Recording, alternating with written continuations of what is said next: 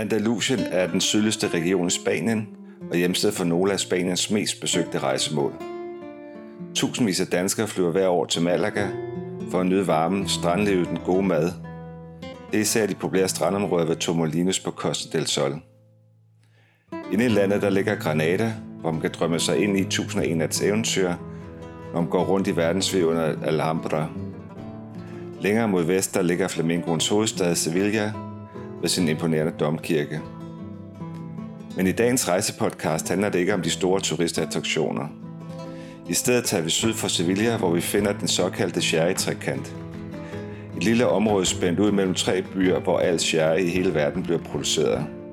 Lyt med i dag, hvor jeg har to sherry-eksperter i studiet, der har besøgt området rigtig mange gange. Du kommer til at lære en masse om sherry i dag. Det bliver lidt nørdet, men vi får også en snak om kulturen i dette unikke område, og hvad man ellers skal se og opleve.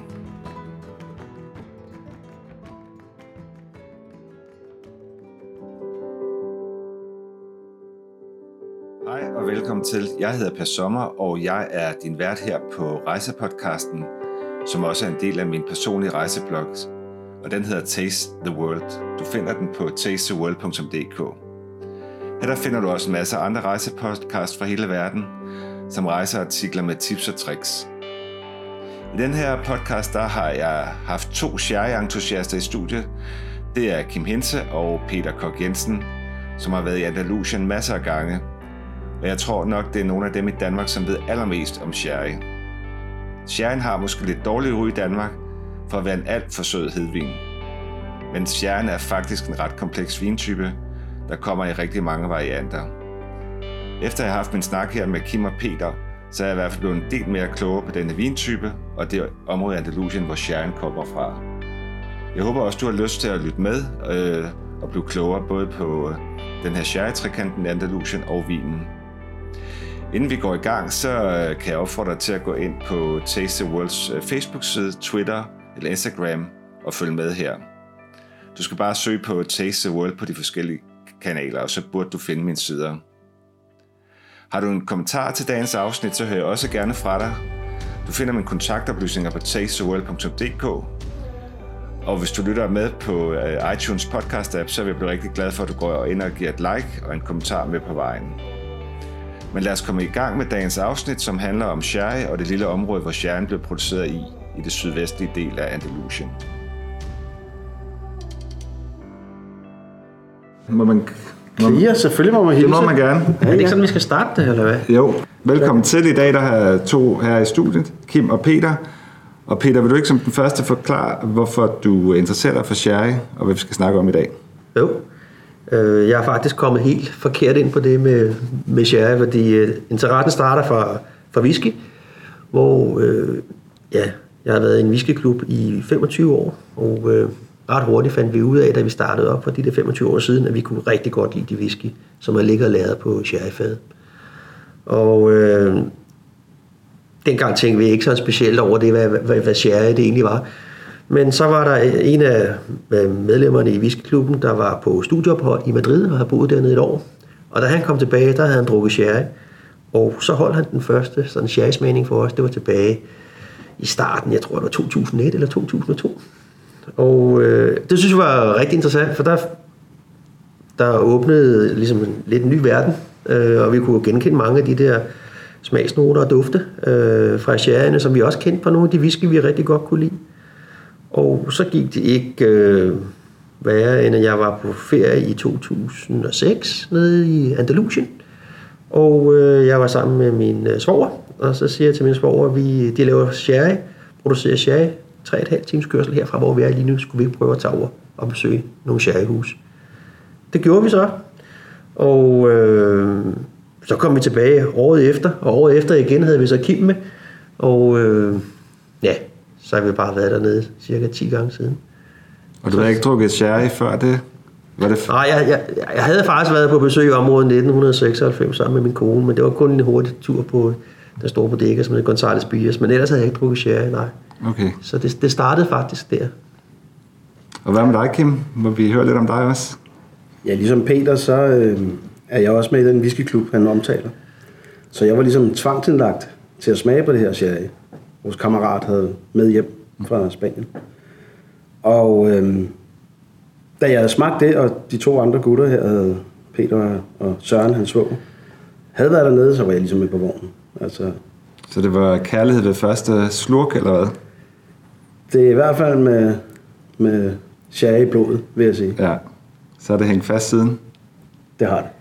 Ja, og det, vi kan sige, det er måske også, øh, altså sherry er jo meget mere end, end vinen, fordi det er jo hele selve, øh, altså der er en meget kultur omkring sherry, og også bare det at være i sherryområdet. Øh, og så er der hele den dimension også, hvor det er jo gastronomi. Vi skal have mad med, øh, mad er jo et tilbehør til sherry, som, som virkelig er nødvendigt, hvis man skal have den rigtige oplevelse ud af det. Og hvis vi nu lige skal placere, hvor sharing kommer fra, øh, for det her det er jo også en rejsepodcast, og man gerne vil ned og se det, kan I ikke lige prøve at fortælle, hvor i Spanien vi befinder os? Det tror jeg ikke, der er alle, der ved nemlig.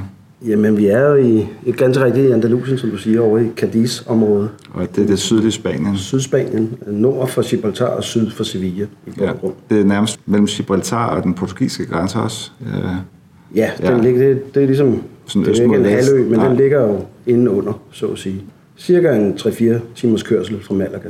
Jeg tror, der er mange, der ikke ved, hvad en sherryvin er. Jeg vidste heller ikke selv, inden jeg begyndte at undersøge til den her podcast. Kan I ikke forklare lidt om, hvad, hvad, hvad definerer en, en sherry? En sherry, det er en hedvin, altså en vin, der er forstærket med alkohol.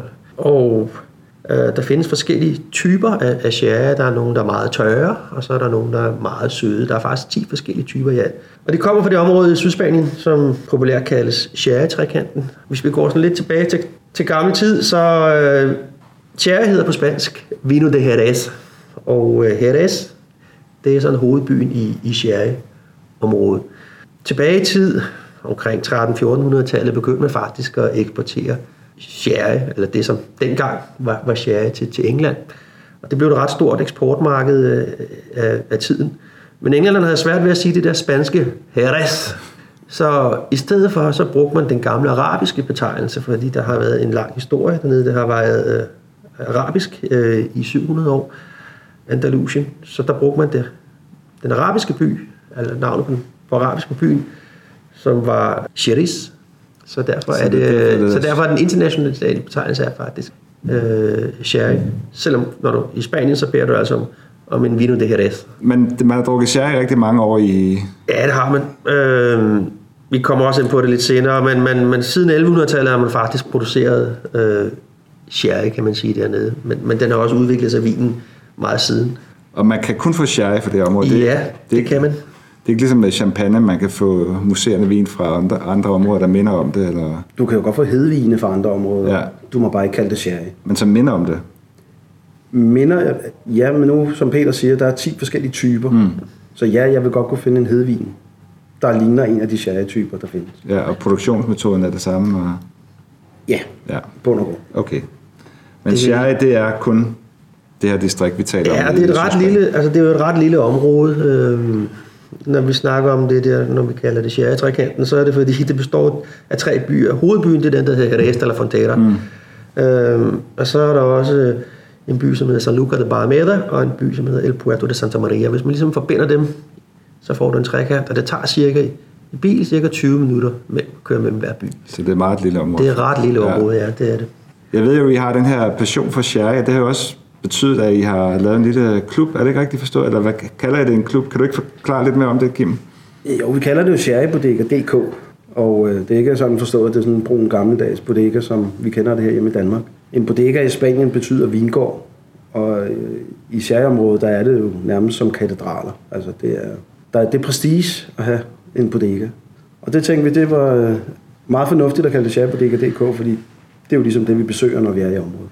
Øh, sherrybodega.dk øh, startede i bund og grund som en bog, vi gerne ville skrive. Og eftersom vi arbejdede med den bog, skulle vi have et sted, hvor vi havde alle vores ting. Og al den viden, vi gerne vil formidle videre til alle andre, det fik vi så samlet på vores hjemmeside.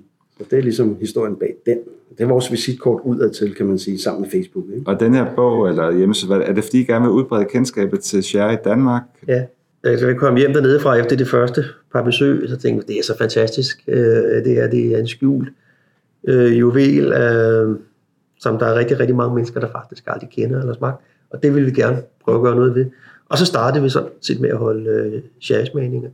I starten var det for vores venner, men sådan ret hurtigt så blev det til vinklubber og personaleforeninger. Og ja, så, så lavede vi øh, det her hobbyprojekt Sherrybutikker.dk.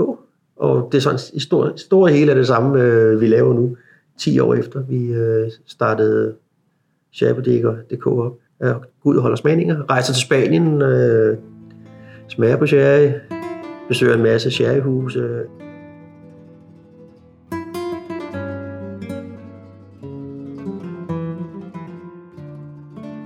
Altså, da jeg lærte dig at kende, Kim, der, øh, der havde jeg måske lidt fordom omkring sherry. Jeg er nok ikke den eneste, men altså, det har lidt, måske lidt øh, gammeldags ry i Danmark, at det er sådan noget damer med lille hår, ældre damer med lille hår i en kortklub, der sidder og, og sipper til, eller nipper til sherry. Øh.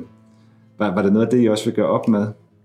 Absolut, absolut. Og jeg husker også, hvordan min øh, farfar med tilbagestrøget hår øh, havde et stort barskab i sit palisander reolsystem med øh, grønt filterspejl, hvor der stod en varm fedtet sherry, som blev serveret i små glas.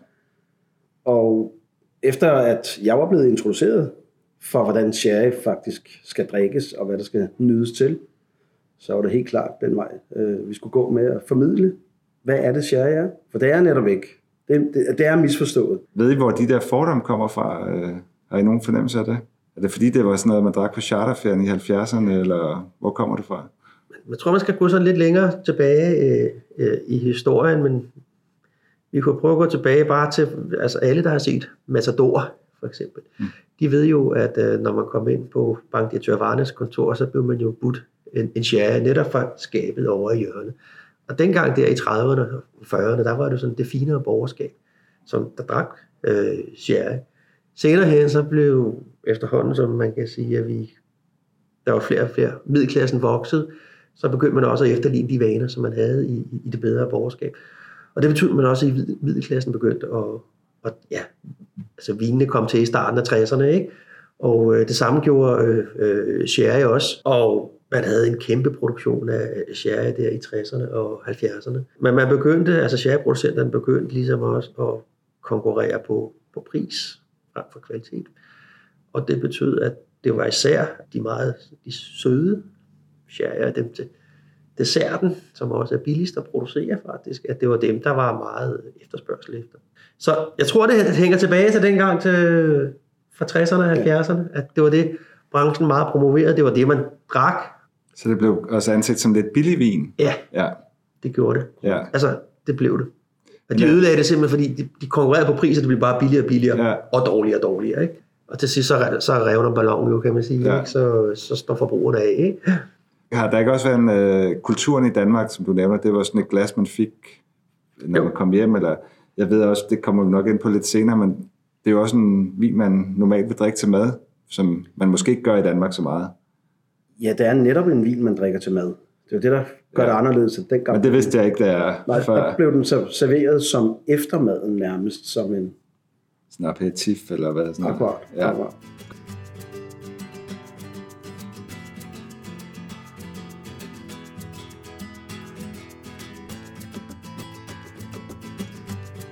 Jeg ved ikke, om skal vi smage på noget vin nu, eller skal vi Det starte? synes jeg lyder som en god... Øh, Kan I ikke lige for, I, altså det her det er jo en fantastisk podcast, fordi vi skal drikke alkohol, imens øh, vi snakker. Kan I sådan kort forklare, hvad I har nogle vin med? Det har vi. Øh, vi har taget fire forskellige vine med. Peter nævnte tidligere, at der findes 10 forskellige typer, og vi har rent faktisk taget fire forskellige typer med. De to arketyper, en blandingsvin, og så en, der ligesom er uden for selskabet på en helt anden drue, men også en defineret sherry. Okay. Vi vil ikke komme ind på, hvor de kommer fra. Vi vil bare sige, at den første type, det er en fino. Imens Peter hælder op, så kan jeg jo lige fortælle, at det er jo sådan en helt lys sherry, vi skal have her, kan jeg se. Og det kan vi måske også snakke om lige om lidt, hvad, jeg ved, der er lys og mørk sherry, øh, hvad forskellen er. Kan I fortælle lidt om den her vin, øh, eller skal vi lige smage på den først? Jeg vil sagtens fortælle noget om det. Altså, øh, først og fremmest, så findes der, at, at det sherry, der bliver lavet, bliver lavet på tre forskellige druer, på trods af, at der er 10 forskellige typer. Mm. Og denne her første, vi får en fino, det er det, man det laver af det første pres af, det, af en palomino-drue. Og Palomino-druen bruger man i hele den tørre del af sherry-rangen. Når vi så nærmer os den søde del til allersidst, så er det to forskellige druer, der har meget mere sukkerindhold. Så det her det er sådan en, en, en lidt øh, anonym drue øh, med lidt sødme og ikke særlig meget syre. Så, Var det rigtigt forstået, at det er altid øh, lyse druer, man laver sherry på? Er det ikke rigtigt? Jeg har læst lidt op. Ja, det er, det er ja. rigtigt. Nå, men, øh, skal vi lige smage på den? Skål. Skål. så nu er det interessant at høre fra dig, hvad du synes, hvis du dufter til den. Jeg synes, den- det, det er jo lidt, som I siger, det er jo en tør... Øh, den er i hvert fald ikke sød, synes jeg. Det er det ikke. det er en tør vin. Jeg, jeg er sådan lidt i tvivl om, hvordan jeg skal drikke den faktisk. Det, øh, fordi det er jo lidt en stærk vin. Drikker man det, ligesom man drikker almindelig vin med, med en ordentlig mundfuld, eller kan vi komme lidt ind på det? Ja, det vil, det vil jeg sige, det er lidt som du drikker almindelig vin, men, men øh, også i mindre glas, kan man sige. Ja. Øh, det er klart, i og med at det er en hedevin, så er vi med den her type, som er en fino, øh, der er vi oppe på 15% i alkohol. Det er faktisk altid den vin, vi starter med, når vi holder smagninger. Øh, og den første reaktion fra folk, som ikke kender til sherry, til sherry de siger, hvad søren, er, det her er jo slet ikke, øh, det her er jo slet ikke sherry. Fordi det er, det er netop, de forbinder med det meget søde. Med det søde, ja. Men den er, den er jo, øh, den er jo tør, og den er faktisk, som man kalder knastør. øh, og man kan, man kan måle en vins sødme i, hvor mange gram af restsukker der er per liter. Og her er vi nede under 2 gram. Og øh, når vi nu har smagt de her fire igennem, den sidste, der er vi oppe omkring 300 gram restsukker. Og det, er, de der 10 typer, de fordeler sig inden for det spænd. Så det, er- det er ret stor variation, der er. Men, men, men den her, den er meget, meget tør. Ja. Og det kan du også næsten... Altså, det er næsten til petroleumsagtigt. Er er det rigtigt, eller hvad skal man sætte ord på den? Jeg synes også lige en lille hint af noget honning måske, eller... Ja, og noget gær også, vil Ja. jeg sige. Det er lidt olivenskal. Øh, mm. Meget tørt udtryk, men meget olieret i munden. Ja, det er rigtigt. Det, det er jo en tyk vin. Det kan du også se øh, på gardinerne på Der er glasset. gode, øh, er det ikke også procenterne, der gør, at der kommer gardiner? det, på er en, glas, det er en del af det jo, Ja. helt klart. Og hvad vil man drikke sådan en vin til? Ja, det her det er jo den type, som spanierne selv drikker til alle deres øh, fester, sommerfester. Vi kommer ind på det. Finoen har en, en kusine eller søster, der hedder Manzanilla, som kommer fra en af de andre byer, San Luca de Barmada. Og produktionsmetoderne er fuldstændig ens, øh, druerne er fuldstændig ens, alt er ens på nær den geografiske placering. Meget, meget ens vine, hvor den ene bare er lidt lettere, har et lettere udtryk, lidt mere salt udtryk, fordi byen ligger ude ved havet. Men ellers er de fuldstændig ens, og det er det, de typisk selv drikker i Ja. Spanien. Og øh, ja, nu, nu sidder vi her, øh, vi har et lille tapasbord her foran os med noget serrano-skinke og noget manchego, så der er nogle oliven, og vi har også nogle øh, saltede mandler. Og der er, er, er sådan en fine som den her, den er faktisk rigtig, rigtig god. Til, det er sådan en rigtig god allround vin, vil jeg faktisk sige. Men til tapas, sådan noget lidt tapas, der er den helt ideel. Og det er også, altså jeg tænker også, det er jo lidt sommeragtigt også måske, øh, det her. Det er jo lige det. Er jo lige det. Ja. Altså, man skal lige, øh, altså havde vi taget sko og strømper af og så med fødderne i sandet, og der var 35-40 grader, så er den her jo mere læskende samtidig med. Ja, der er vel ikke noget, der er alt for sødt nødvendigvis. Nej. Nej. Præcis. Så, men skal vi uh, lige smage på de gode varer her? Ja, det er jo synd, at lytterne ikke kan se med her, fordi det ser er meget øh, lækkert ud. den, den danske udgave af Serranoen i form af en rullepølse, kan jeg. Som man ikke finder i Andalusien. Det er ikke en, jeg har stødt på i Mm. hvert fald. Nej. Den sådan en vin her skal altid serveres kølig, kan næsten regne ud så. Ja, altså, ja. altså du kan smage, at den har noget bitterhed. Og jo varmere den bliver, jo mere bitter vil den fremkomme i Ja. Så den her vin, der skal serveres ved 5-7 grader. Og skal den stå og, og ilte? Og... Ja, helst ikke. Nej, Det skal den ikke. den skal Øh, drikkes kom- med det samme. Ja, for, Ja, kan du ikke øh, prøve at definere lidt nærmere, hvad en fino sherry er? Jo, som øh, Kim også sagde tidligere, så er det fino, det betyder selvfølgelig på spansk, det fineste, og det er første presningen af, druerne. Men, men det, der gør finoen, også dens øh, søster vin Manzanilla speciel, det er, at når man er, er begyndt at, at lære vinen, så ligger den og lærer på nogle store 600 liters egetræsfade. Og øh, dem fylder man så op med 500 liter vin. Og så lægger man, man sætter faktisk ikke en prop i, man lægger bare sådan en støvkappe øh, henover. Fordi der, i det område dernede i, i Sydspanien, der lever sådan en gærcelle i, i luften, øh, som lægger sig, den lægger sig som sådan en hende hen over vinen. Så den der gærcelle, den kan, den kan komme ned og lægge sig som sådan hende over på vinen, for man fylder kun fadet op. Med, altså det er på 600 liter typisk, og så fylder man op med 500 liter. Og så ligger den der som, som, som hende hen over hele vinen. Så når du kigger ind nogle steder, det har de de fleste af de, når du besøger nogle af de sherryhuse eller sherrybodegaer, så har de sådan en tønde, hvor de kan sætte lys på, så kan du se en display. Men så, så er der faktisk sådan op til 1-2 cm tykt ja, gærcelle, eller ja, øh, det hedder flor på, på, på, på, på spansk, som ligger som, som en hende over hele vinen og forhindrer vinen i at få kontakt med luften. Og det er det, der gør det særligt? Er, det er derfor, du også kan, du, ja, det er det på ja. de her øh, altså, fine manzanilla. Det er også det, du kan dufte, den der gærcelle og gærsvamp. Mm. Det kan godt ligne som lidt sådan en, øh, en, en flødeost eller et eller andet, der næsten ligger hen over, øh, hen over vinen. Men det betyder også, at det at den er, den er sjovest, den er skarpest, lige når du åbner flasken. Fordi lige snart du tager, du tager proppen af en flaske, jamen så begynder vinen jo at få kontakt med, med luften og begynder at oxidere. Så derfor skal man, altså den skal helst drikkes. Man skal helst drikke op. Den skal ikke stå, øh, den skal ikke stå for længe i klasse. Den bliver mere rund med, den oxiderer. Ja, det, er det spritten, der fordamper, eller det kan man ikke sige måske på den måde? Nej, den bliver bare mere, mere fad, ja. mindre frisk og mere crisp. Peter forklarede det med, med sækkeladet, der ligger oven på tynden, og floren, der forhindrer vinen i at kontakt med ilten. Ja. Det er ligesom i din fynske barndom, hvor du gik ned til æbletræet og tog et æble ned, og tog en bid og lå æblet ligge. Og hvad skete der så med det æble, du har taget en bid af? Det blev brunt. Det blev brunt. Ja. Og det er fuldstændig det samme, der sker med sherry. At den her, den er, den er lavet uden påvirkning af ilt, og nu kommer den på en flaske, og nu begynder den at udvikle sig. Hvorimod den næste type vil have lagret med adgang til ilt, okay. og vil også have mere farve af samme årsag. Hvor lang tid ligger de at lære der, vinene? For det skal hedde ja, så skal de lære minimum to år. Men, men typisk sådan en almindelig øh, vin, som man drikker sådan til dagligdags brugen, øh, det er 5 til 6 år. For de her lyse øh, typer, de kan måske gå op til 10 år, øh, men så er de lystyper, så begynder de øh, typisk at oxidere, øh, når de bliver ældre, fordi så er der simpelthen ikke nok næring i vinen til, at den der gærcelle den kan, kan leve, og så dør gærcellen, og så begynder vinen jo at få kontakt. Så bliver den men, mørk. Så begynder den at blive mørk, den ja. begynder at oxidere. Okay. Så det, det er typisk de her fine ord, manzanilla, men typisk 5 til 6 år. Hvad, hvad vil man spise til den her vin her?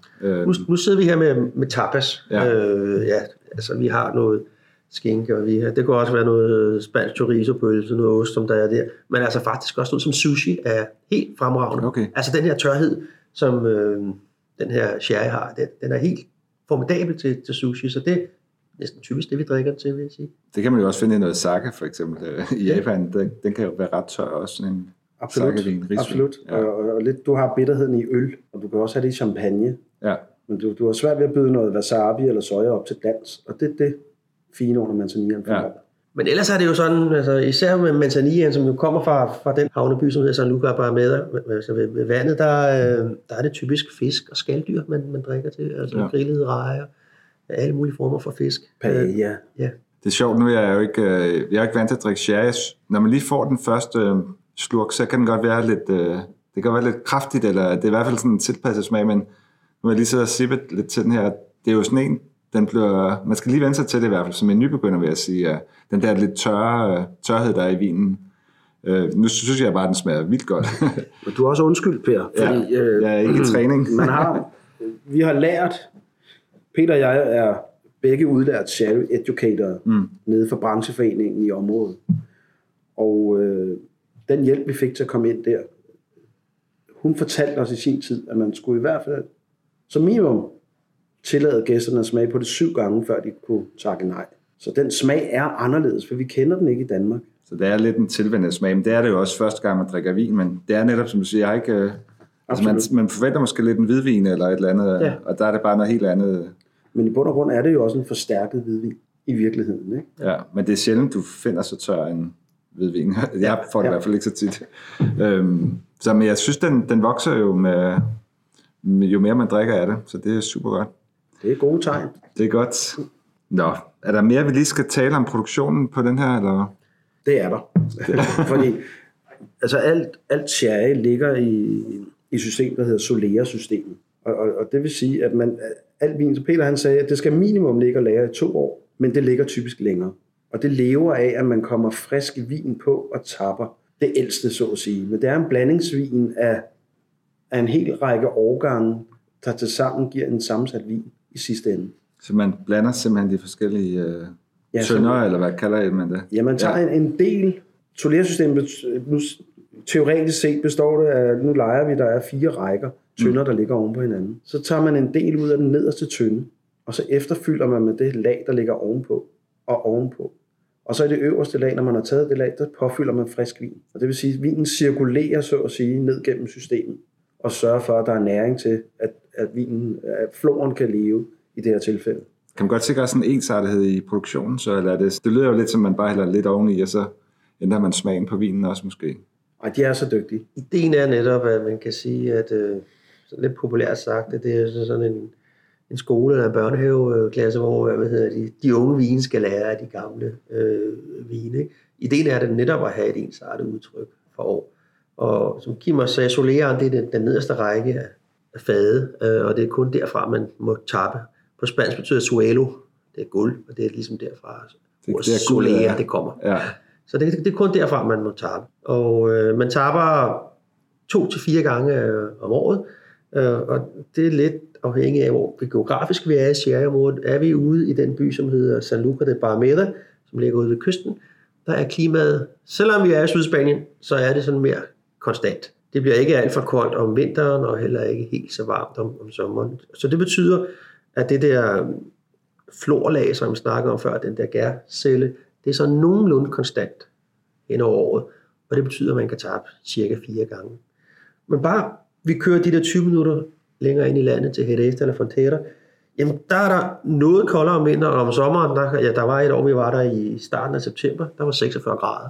Så det har ret stor betydning for det florlag. Altså det, det er tyndt om sommeren, og det er tyndt om vinteren, hvis det ikke er helt væk. Så der taber man typisk kun to gange. prislejet på sådan en vin, øh, er det dyr vin? Altså, jeg, jeg var i et supermarked den anden dag, jeg, altså, det er måske også, at jeg har lidt dårlig ry, fordi jeg var overrasket over, hvor billigt det var faktisk, da jeg kiggede på en supermarkedsøl. Ja. Det kan godt være, at vi er ude i en helt anden klasse, ja, det er vi nok. Og, og, og det er fuldstændig rigtigt observeret. Øh, de billige supermarkeder i Danmark har billig sherry. mm. Så man skal gerne ind til en, øh, en vinhandler, eller vide, hvor man køber sin sherry for at få produkter der tilsvarer pris og kvalitet, hvor det hænger sammen. Øh, men typisk koster en, en flaske sherry af den her kaliber, som vi drikker nu, omkring 100-130 kroner. Ja, man kan sige, at øh, sherryudvalget i Danmark er faktisk... Øh, det kan være ret svært, hvis du ikke går i en vinhandler. Og, altså i supermarkedet er der stort udvalg af rødvin og hvidvin og alt muligt, men sherry er der måske kun to eller tre forskellige, hvis du endda er heldig. Ellers er det typisk den øh, sherry, som hedder Tio Peppe, som er ligesom markedsleder. Det er også en fino, er, er meget kendt. Øh, det er den, hvis nogen har været i området, så er det den, øh, hvor der er, de markedsfører typisk med, der er nogle, nogle, nogle, altså nogle damer, der har en rød hat og en rød vest og sådan lidt. Men det, det er det største sherry-mærke, og det er et kæmpe lokomotiv, kan man sige, for sherry-industrien. Det er en af de store dernede. Ja, det er det. Og, det, og der skal også nogle store til at, at, at, at trække det op. Ikke? Så, men, men den er meget tilgængelig. Den kan du købe stort set alle supermarkeder i Danmark, en Tio Pepe. Så man, ellers skal man til en vinhandler, som du siger, Kim, og Ja. Ja, det skal man. finde, Og det skal være en, helst være en vinhandler, man stoler på. ja, der ved lidt om det. Lige præcis. Ja.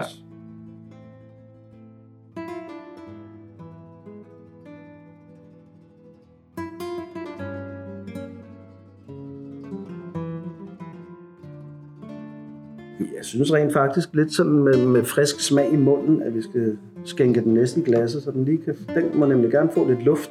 Okay, Så det betyder, at vi er nødt til at hælde det ud eller drikke det. Ja. jeg vil godt drikke det. her. Så tænker jeg, Kim, mens jeg skænker, så kan du fortælle lidt om, hvad det er, vi skal drikke.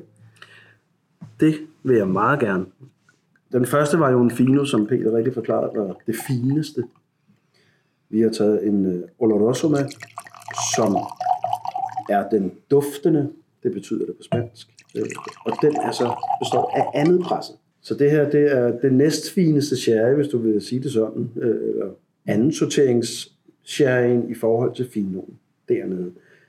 Det er ikke noget, der skinner igennem i vinen, fordi det er, selvom den har samme lave sukkerindhold, så har den nogle helt andre noter og virker til noget helt andet mad, En anden farve. fordi den netop er oxideret i læringsprocessen. Mm. Ja. Og hvor kommer den fra i af de tre byer, vi taler om her? Den her, det er fra Hedès. Øh, Som ligger inde i landet, ikke også? Eller hvad? Jo, jo. jo.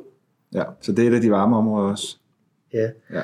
Man kan sige, hvis, hvis man lige skal have øh, sætte et par ord på sådan lidt mere på produktionen af sådan en Oloroso, så kan man sige, øh, hvor finoen jo har ligget og læret under det der florlag hele dens liv, men så har man sådan en Oloroso, det er også en lidt stærkere vin, fordi man har tilsat alkohol op til i hvert fald 17 procent, men typisk 18 til 20 procent. Og så dør det der florlag, så kan det ikke, så kan det ikke leve, og det betyder så, at vinen har ligget oxideret hele dens levetid.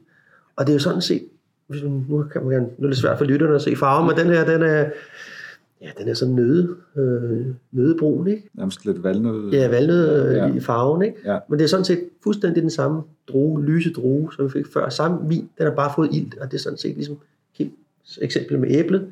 Nu er den bare blevet brun her, ikke? Og, og det, det, man tiltager alkohol for at styre det der gærlag Ja, flor. for, for at dræbe ja, det. Det kan, ja. det kan ikke leve, når du når 17 procent, så, så, så dør det der florlag. Og det har man så gjort her? Det har man ja. fra start af. Og det er jo fuldstændig samme druer som finoen. I bund og grund kan det være fuldstændig samme druge høst, hvor det bare er andet presset af høsten, ja. der går til Olorosoen. Men vil man så sige, at det er en uh, dårligere kvalitet? Øh, det er ikke Absolut ikke. Nej. Det slet ikke. Nej, det har ikke noget med det at gøre. Nej, nej. Skål. der er, lidt, uh, er det lidt mere syre der i den, eller den smager også lidt valnødagtig næsten, synes jeg. Det gør den. Det var ja. en rigtig, rigtig god note, du kom med i farven. Men også Eftersmagen den, også... Øh, den har lidt mere brændt karamel. Ja, bagefter. Ja.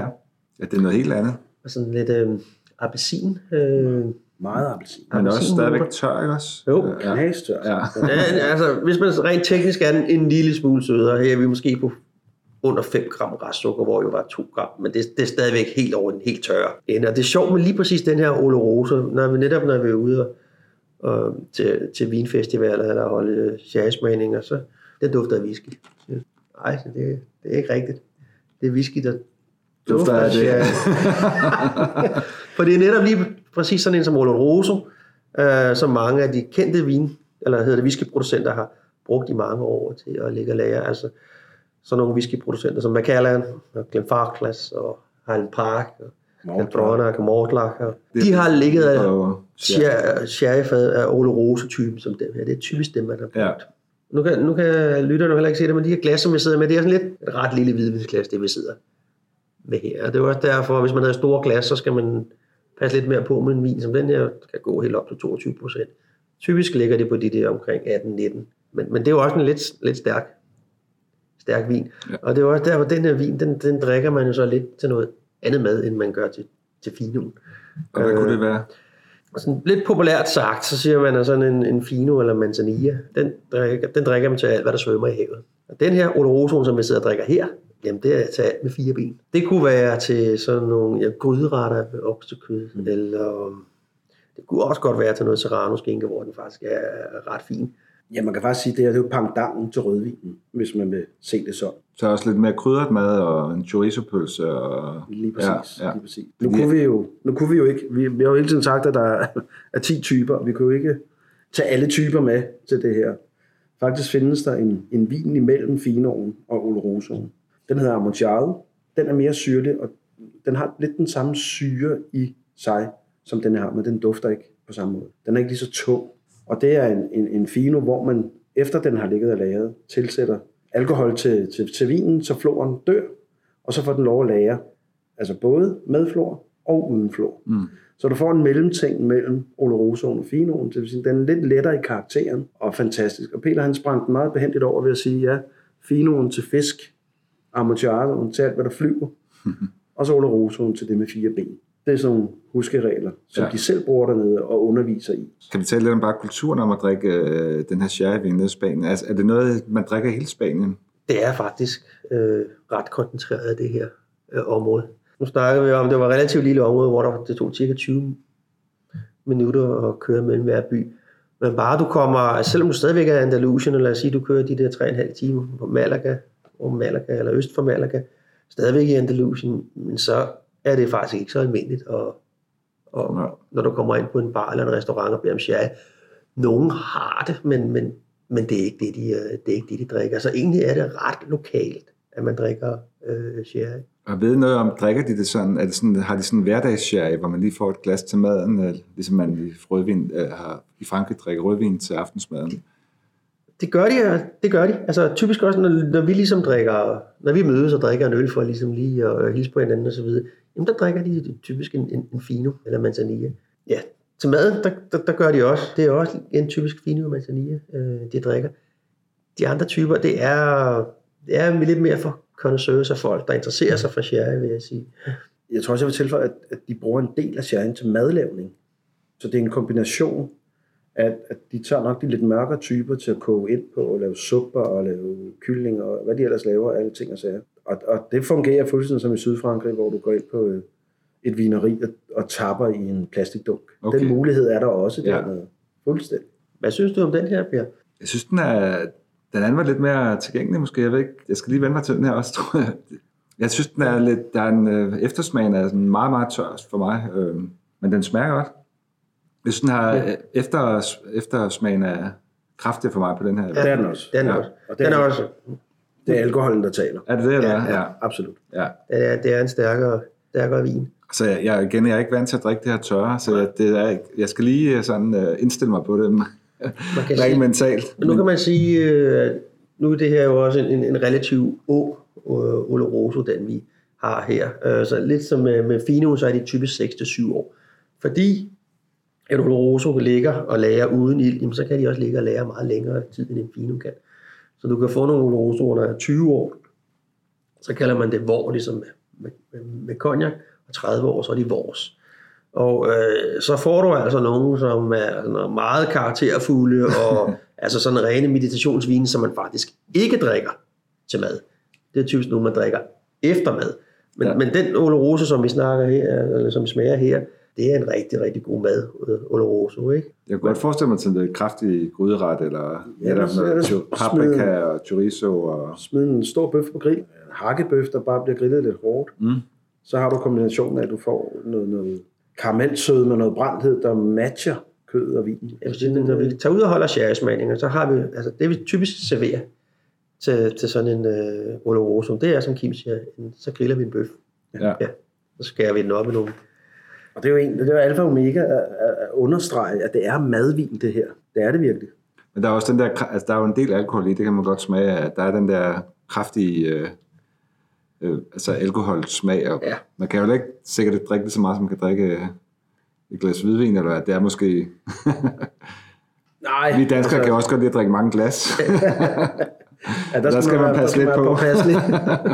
Det skal man. Oloroso, den er, den er stærk. Det er den stærkeste af alle sherry-typer. Ja. Ikke? Altså, ja. på højeste alkoholprocent. Så ja. det, der skal man, øh, det skal man lige tænke lidt ja. om. Og hele taget sherry er selvfølgelig, i og med at det er en hedvin, så er der selvfølgelig flere alkoholprocenter i en almindelig vin. Ja, og på grund af klimaet dernede, den ligger og lager og lager og lager. Så den bliver mere og mere indkogt i bund og grund. Og det vil sige, på grund af mikroklimaet og temperaturen og det hele, så er det vandet, der fordamper, så den ligger faktisk og bliver stærkere og stærkere. Jeg ved ikke, om du lader mærke til her, temperaturen ved ja, serveringen. Den var lidt varmere end den forrige. Jeg tænker ikke lige over, men... Ja. Men vi er oppe i noget 10 grader. Okay. Den skal ikke være serveres for kold, for så mister den meget af sin smag og duft. Den skal lige op og være de der 10 grader. Så den skal lige ud af køleskabet og stå øh, Nogle minutter. kvarter på bordet måske, ja. inden den bliver serveret. Ja. Ikke? Men altså igen, den vinder ved nærmere bekendtskab. Den duft, altså nu er den også lige fået, de der, den er lige blevet lidt varmere, den dufter jo også mere og mere nu, kan man godt... Ja. Og hvad koster sådan en vin her, som den her? Jeg mener, vi er oppe i en halvanden 100, 100, ja, 70 kroner. Så den er faktisk dyrere end Finoen? Det er den, ja. ja. Men den er også lagret længere. Det, det, det er typisk derfor. Finoen er den yngste, som regel, og friskeste vin, ikke? Er der sådan øh, en Rolls Royce inden fra, for sherryverdenen også, hvor øh, er der en særlig vingård eller bodega, som, som er creme eller creme? Det er der.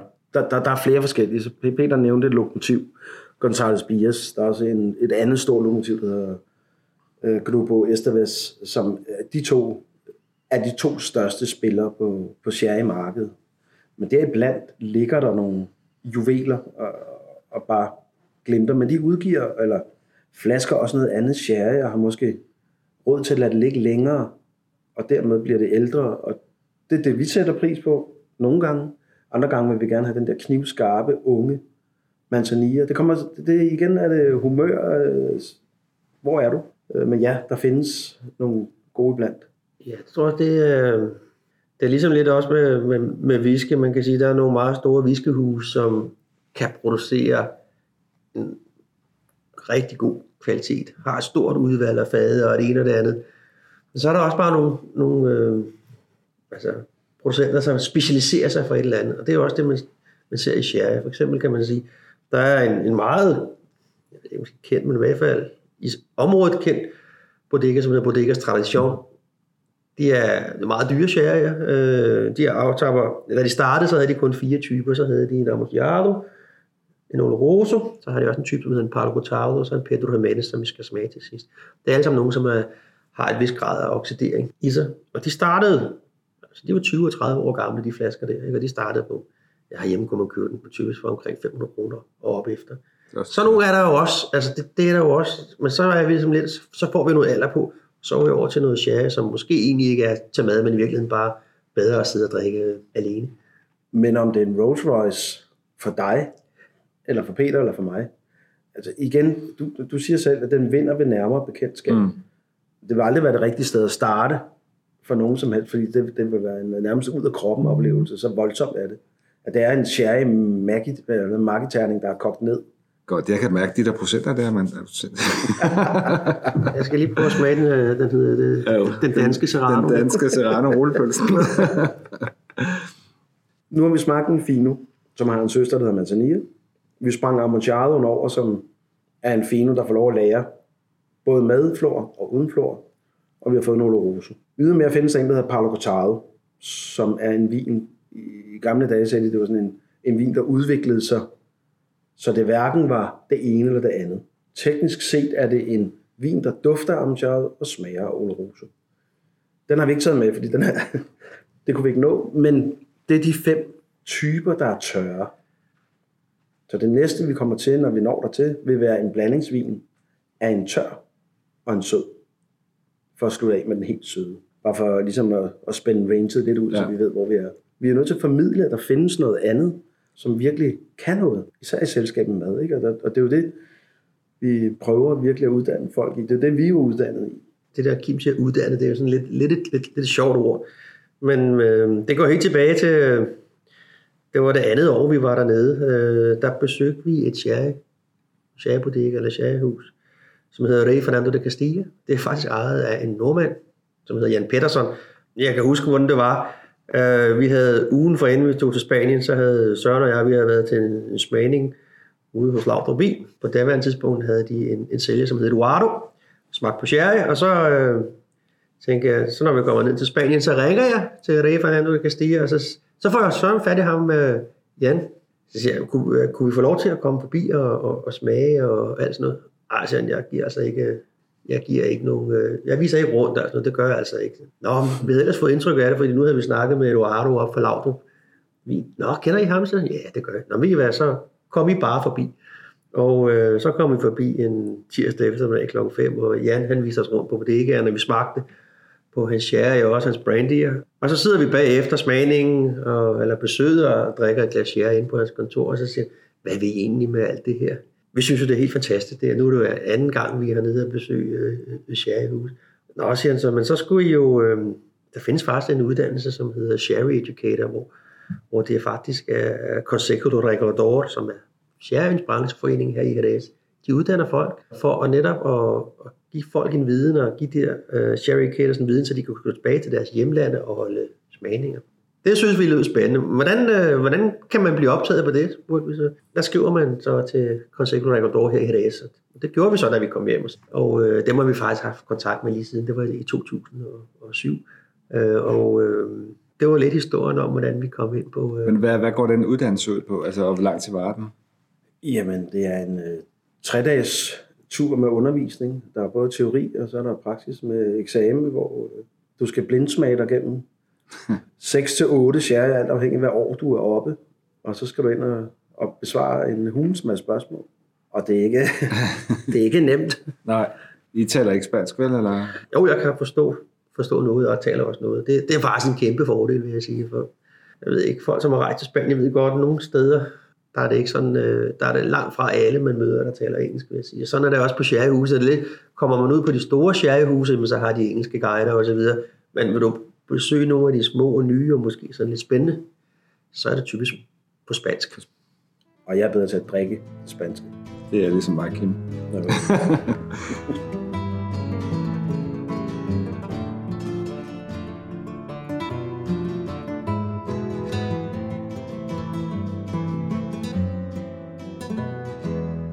jeg nu tager ned til det her område som turist, kan man så køre rundt og besøge det? Jeg går, du sagde, at nu var den ham nordmand var ikke så vild med det, men er det en mulighed for... Det, det er det. Det, der er rigtig sjovt på de her sherry-bodegaer, altså bodega, det betyder sådan et læringssted, og det, man har jo typisk høstet druerne ude i marken, men så har man taget dem ind til byerne og ligger og lærer herinde. Til forskel for, når man er på, på vintur, så, så ligger de her bodegaer, de ligger inde i selve bycentrum, så man kan gå rundt fra bodega til bodega.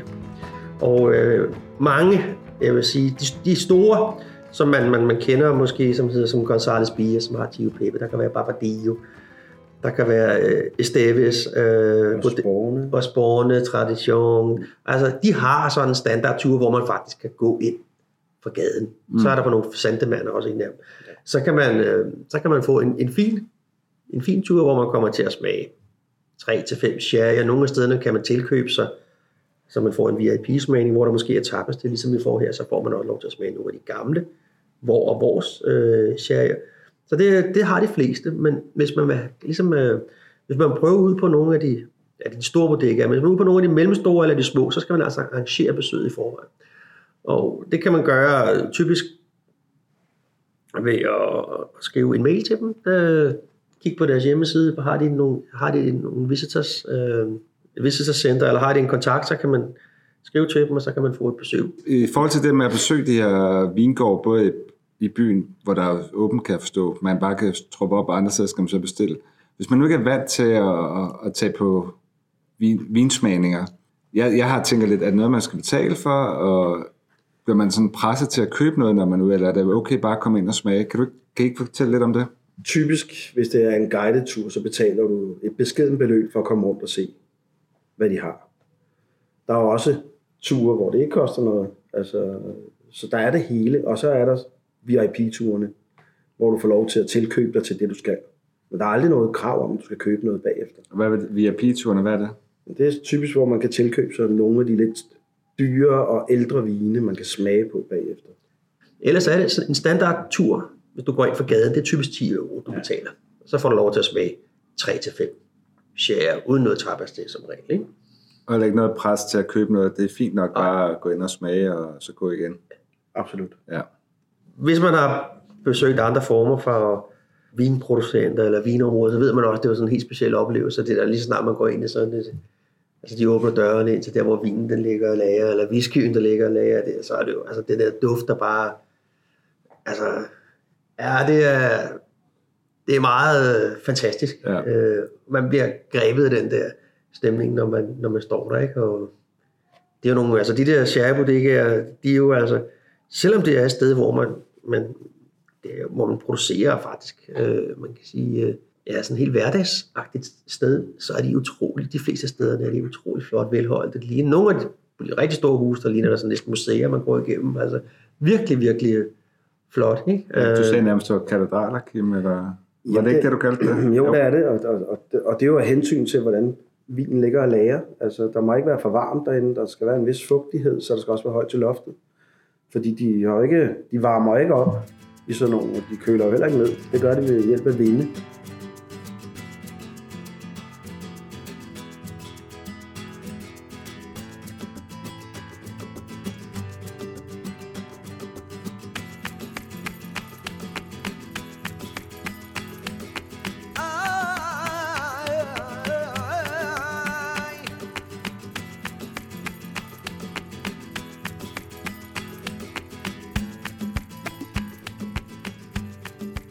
Har vi talt lidt om, øh, om hvordan man producerer vinen på fader og så videre, men vi har ikke talt så meget om øh, selve druen og marken, det bliver dyrket på.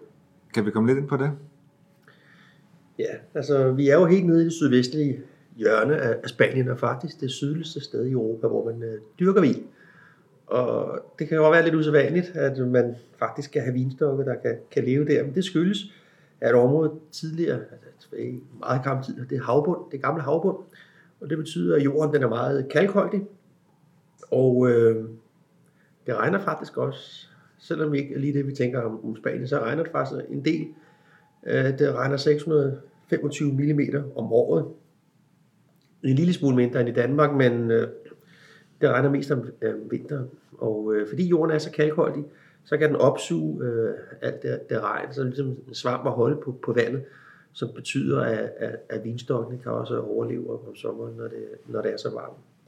Men det er også øh, sådan et helt specielt oplevelse at gå ud i sådan en, øh, en, en vinmark, fordi den, jorden, når den er så kaldholdig, så er den faktisk jorden faktisk hvid. Altså den, de fineste og de bedste sherrymarker, de har den jordbund, som hedder Albariza. Og det, nu kan jeg ikke latin, men det betyder kalk. på, øh, Alba betyder hvid. hvid kalk, ikke? Mm. Det er som at se på sådan en hvid grønne vinstokker, der står på sådan en hvid mark. Det er sådan ret specielt og, og flot øh, syn. Og så selve stokkene, de er ikke nødvendigvis særlig gamle. Og de har en gennemsnitsalder på 15 år, så vidt jeg husker. Og, og så har de nogle meget, meget store blade. Og fordi solen er så hård, det er jo derfor, den plante vokser så godt dernede. Så den beskytter druerne, når solen står højst. Det er særligt druer, en drueart, men Det, det er altid ja. en druer, og den hedder Palomino. Palomino findes der tre afarter af, men det er Palomino generelt, man bruger til produktion. I hvert fald på den tørre side. Ja, de høster, de høster druerne i øh, slutningen af august. Og øh, det er også noget, øh, de har mærket, de har mærket klimaforandringen dernede.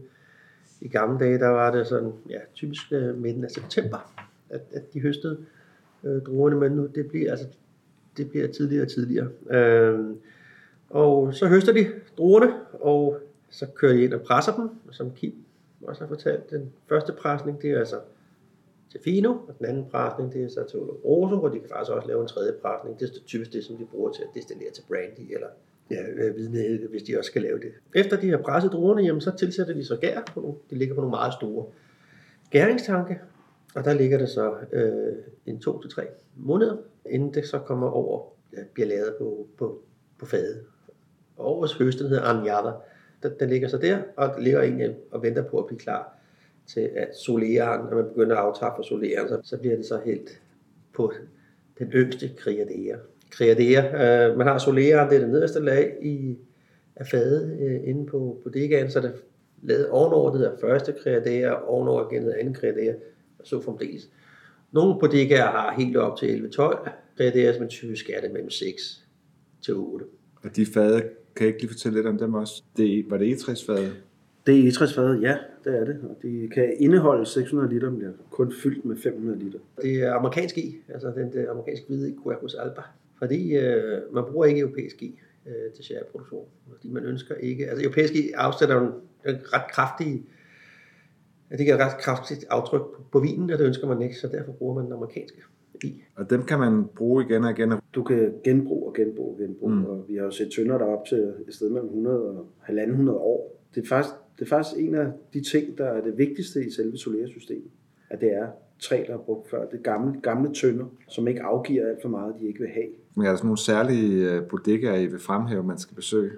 At der er særligt seværdige eller sjove at opleve? Der er flere. For eksempel hvis man er i, øh, i Jerez, så er der selvfølgelig, som vi snakker om, Tio Pepe. Øh, den bliver lavet på en bodega, som hedder Gonzales Bias. Så de har en, en, en god standardtur, der kommer man sådan rundt og, og, og ser øh, det meste. Det er også ligesom for at se den der store produktion.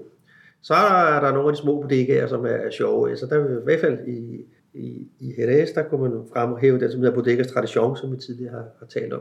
Udover at de laver noget meget godt og noget meget dyrt sherry, jamen så er den, faktisk, øh, den bodega er faktisk ejet af en af Spaniens rigeste mænd. Og han har, altså det her sherry, det er egentlig et sted, det er ikke for, at han skal tjene penge på, den aftager bare ikke ret, ret meget af det, men han har et sted, hvor han kan tage sin forretningsforbindelse hen og vise det frem. Og så har han også en stor kunstsamling. Så i tilknytning i en af de gamle fløje der i bodegaen, jamen der er et kunstgalleri. Og øh, det er altså virkelig nogle af Spaniens største malere. Øh, så, altså der er sådan noget som Velázquez, der er Goya, der er El Greco. Så det er sådan en stor fornøjelse, og Picasso, øh, Ja, han har håndmalet kakler hængende fra Ja. Picasso for 8 år. der hænger malerier for millioner. Altså Så der 100 er, millioner. Der er også noget for dem, der ikke er så interesseret i Ja, så kan man stå der og nyde et glas sherry, og så gå rundt og kigge på de der øh, mesterværker, Ja. ja. som, som, som der hænger. Og så tror jeg også, vi nævnte Grupo Esteves tidligere. De har øh, verdens største samling af sort-hvid Picasso. Alle hans skitser.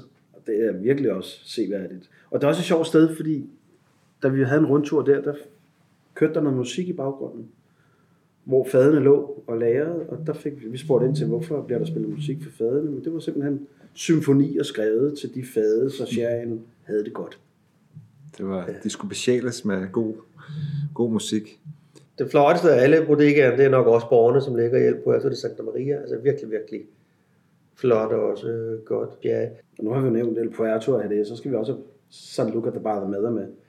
Der ligger Som er den tredje by. det er den tredje by, der ligger nær kysten. Der ligger en bodega, der hedder Barbadillo, som også er, laver virkelig, virkelig god sherry, og så også kan håndtere turisme. Og der er engelske guided ture.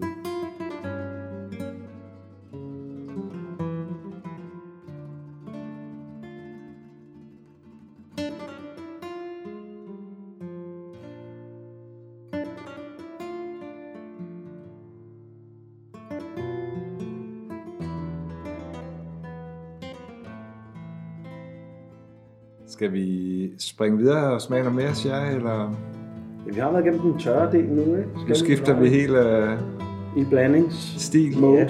Mens jeg serverer den her, Kim, så kan du fortælle om den, den type her, vi skal smage. Ja, det næste det er en cream. En cream. En cream. Fået smagt to tørre, og der er jo fem på den tørre halvdel.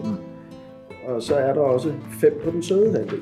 Nu, nu begynder vi at lege lidt med sødmegraderne og restsukker per liter i, i, i selve flaskerne og i glassene. Og den cream Peter, han er ved at servere nu, der er, per definition skal der være mellem 115 og 140 gram restsukker per liter. Så vi går, at det, det er et stort spring fra under 5 gram restsukker per liter til minimum 115 til 140. Og når man så siger det, det her det er en blandingssherry af en af de tørre og en af de søde. Og det kan man så graduere på sukkeren. Hvad for en, en tør er det, kontra hvilken sød er det. Så det her det vil typisk være en øh, Amontillado eller Rosso, der er blandet med Moscatel eller Pedro de Menes. Ja, så skal vi lige sige, øh, altså grund til, at de har så højt øh, sukkerindhold, det er, fordi man ligesom øh, i Amarone med øh, Repasso-vinene, så når man høster druerne, så lægger man dem ud i solen med sådan nogle sivmotter i ja, 6-7 dage, og så tørrer de ind til sådan cirka halv størrelse, og ligner faktisk sådan nogle små rosiner, og det er så dem, man presser. Mm. Så øh, de har selvfølgelig voldsomt Koncentreret, meget koncentreret ja. ja. sukker, ikke? Øh, og det er jo så det, Men hold da op, det er jo en helt andet det her. Jeg kan jo godt forstå, hvorfor de søde måske er blevet lidt mere verdenskendt, fordi umiddelbart er det jo sådan noget, man bare kan drikke. Hvor den anden skal man lige... Hvis man ikke er vant til det tørre. Den er i hvert fald meget mere tilgængelig Ja, præcis. for alle. Ja. Men den her er jo heller ikke... Jeg synes ikke, den er for sød. Eller den er... Den er sød, men Igen, der, der kan du få det en... bliver nærmest over lidt portvins... Øh, Jeg ser, nu kommer... Øh, Det må jeg ikke sige, eller? Det må du meget gerne sige, fordi det er her, der begynder vi at, nærme os noget, som minder om portvin. Ja, Eller portvinen minder om den her type sherry. den er god. Den er i hvert fald... Øh, det er sådan en, de fleste skal drikke. Uden sådan den der acquired taste, som de andre måske kan være. Men sådan en som den her, vil man ikke spise kød så vel? Altså det vil være noget dessert, eller... Ej, det, det er mere en dessertvin. Det er sådan en, øh, en æblekage. En gammeldags æblekage, og så den her ved siden af. Ja. Øh, af, let afkølet, som den er nu. Jeg kunne godt tænke mig lige at vende tilbage til det her med at besøge området dernede. Øh, Er der sådan en periode, hvor I vil anbefale, at man skal besøge området dernede, hvis man er interesseret? Er det sjovt at besøge det, når de høster, eller Ja, nu, nu snakker vi, når, når de høster. Der holder de, der holder de i starten af september, der holder de høstfesten. Og det foregår, altså den der høstfest bliver ligesom, den bliver skudt i gang, kan man sige, øh, foran øh, katedralen i Jerez, øh, hvor byens spidser og det bedre borgerskab, de sidder på stole foran øh, katedralen. Og så kan man sige, så bliver der båret, hver bodega har så øh, nogle øh, kurve med druer, som de bærer op til pressen, og så står der så nogle, øh, altså vinpræsten, så står der så nogle mænd i øh, hvide øh, skjorter med rødt skæfte, og så står de så og presser de der druer med, med fødderne, og så løber mosten så ud og bliver samlet op, ikke? Og, og så står biskoppen så og velsigner øh, årets høst. Ikke? og hvornår var det, du sagde, det var i... Det er i starten af september. september ja. Det område er også meget, meget kendt for, det er spanske rideheste, altså dressurridning. Og øh, i starten af maj er der den største fest, som hedder Feria de Caballo, altså hestefesten, hvor det er dressurridning, det handler om, men i virkeligheden måske mere en stor byfest, øh, som foregår på sådan et ret stort område, en lille smule ude for, for, for centrum, som foregår en hel uge. Så fester man, og kvinderne er klædt i de der traditionelle øh, spanske kjoler, sevillanas, øh, i forskellige farver, der bliver danset, og der bliver drukket sherry, og altså det er ret skægt, og der er måske 250 og sådan nogle telte til den der byfest, den var en hel uge, jeg tror, den bliver søgt af 2 millioner. Kan vi sige, den sidste ting, som de også har, som vi ikke har været inde på, det er så, de har også, altså, der er to flamenco hovedsteder, det er Sevilla, altså spansk flamenco, musik, guitar og, og dans, og så er det HDS. Så i februar er der Flamenco Festival, jeg tror den var en hel uge også, hvor der så er optræden af alle verdens navne inden for flamenco kommer og spiller.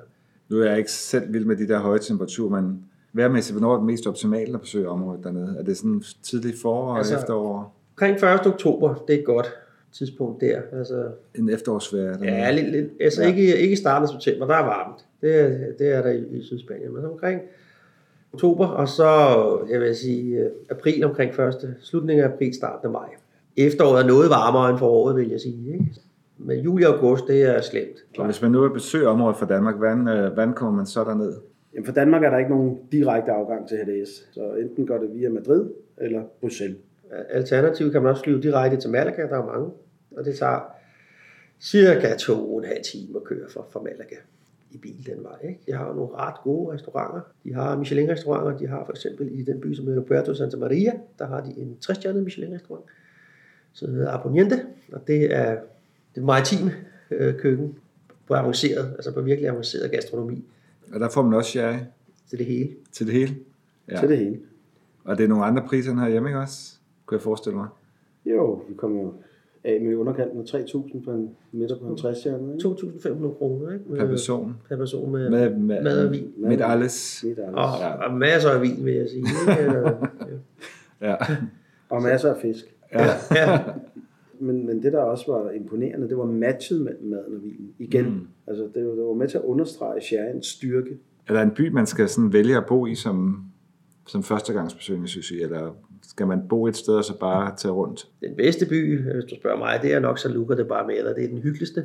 Er det den ude ved vandet? Ligger op, ja, den ligger ved vandet op, som i det nordvestlige hjørne af, af Sherry-området. Det er sådan en ret lille by, men med, med nogle gode torve og nogle gode øh, bodegaer. Den er, det er en rigtig dejlig by, vil jeg sige. Der er også mere svalt derude. Altså, du foretrækker ikke Hvis man kommer om sommeren. Nej, lige præcis. Ja. Der, der, man kan tage ud og bade også. Og... Det kan man netop. Ja. Og det kan man også i El Puerto de Santa Maria. Altså. Mm. Hvis man som, som, som nybegynder skal ønske at komme derned, og, så er det vigtigt, at man forbereder sig lidt hjemmefra. Netop. Altså man ligesom har sat sig lidt ind i det her, hvad er de forskellige sherry-typer, hvordan smager de.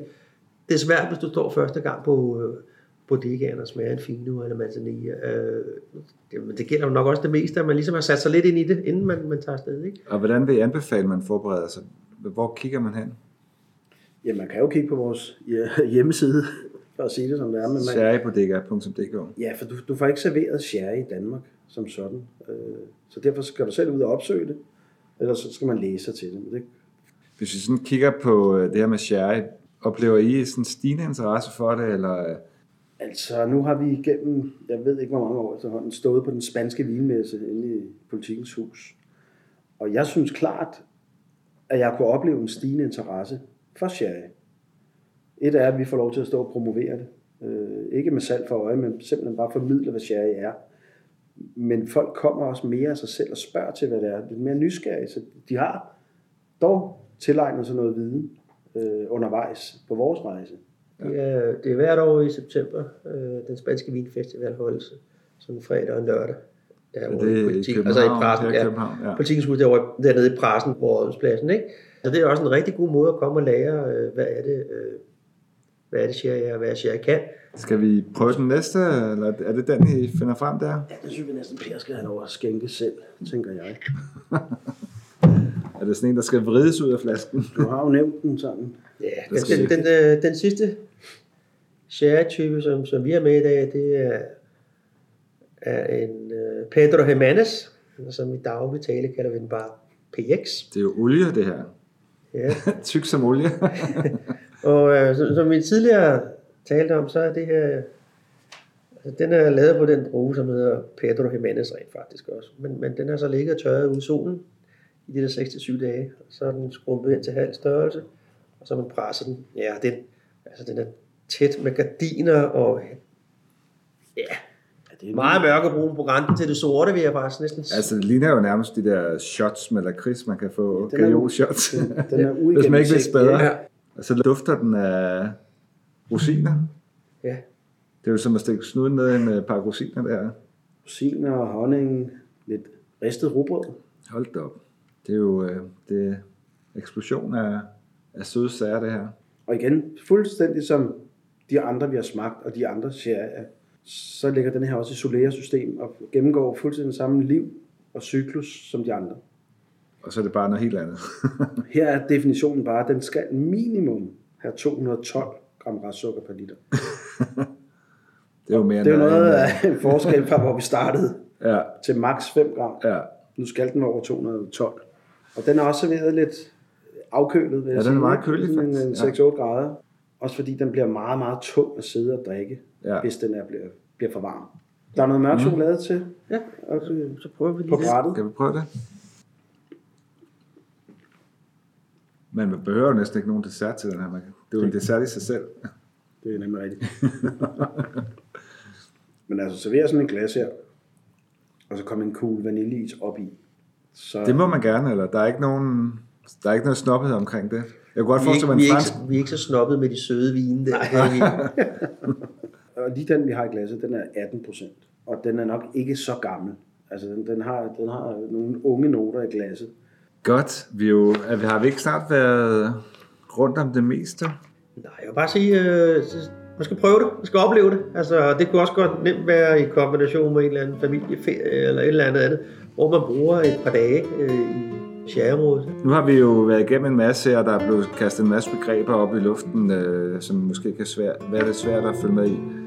Jeg vil selvfølgelig ikke noget af det ind på uh, tasteworld.dk, hvor man kan følge, eller læse mere om det, men hvis man nu vil være lidt klogere på det her med vinsmagninger og øh, sherry, øh, så kan man selvfølgelig gå ind på sherrybodega.dk, men er der andet, man også skal gøre, Kim? Ja, jeg, jeg, jeg synes, man skal starte der i hvert fald. Og så udover det, så holder vi jo også smagninger. Både for private og for vinklubber og for firmaer. Så man kan gå ind på sherrybodega.dk og skrive til jer der. Det kan man i hvert fald. Jeg tænker, at vi skal til at runde af. Det har været fantastisk at blive lukket ind i uh, verden, som er ny for mig i hvert fald. Og jeg vil bare sige tak, fordi I har lyst til at være med og stille op. Og som jeg sagde før, så kan man jo gå ind på tastyworld.dk og finde nogle af alle de her ting, vi har talt om, eller gå ind på sherrybodega.dk, hvor der er endnu mere at finde. Meget mere at finde. Men uh, tak, fordi I kom, begge to. Tak fordi var. Tak, ja.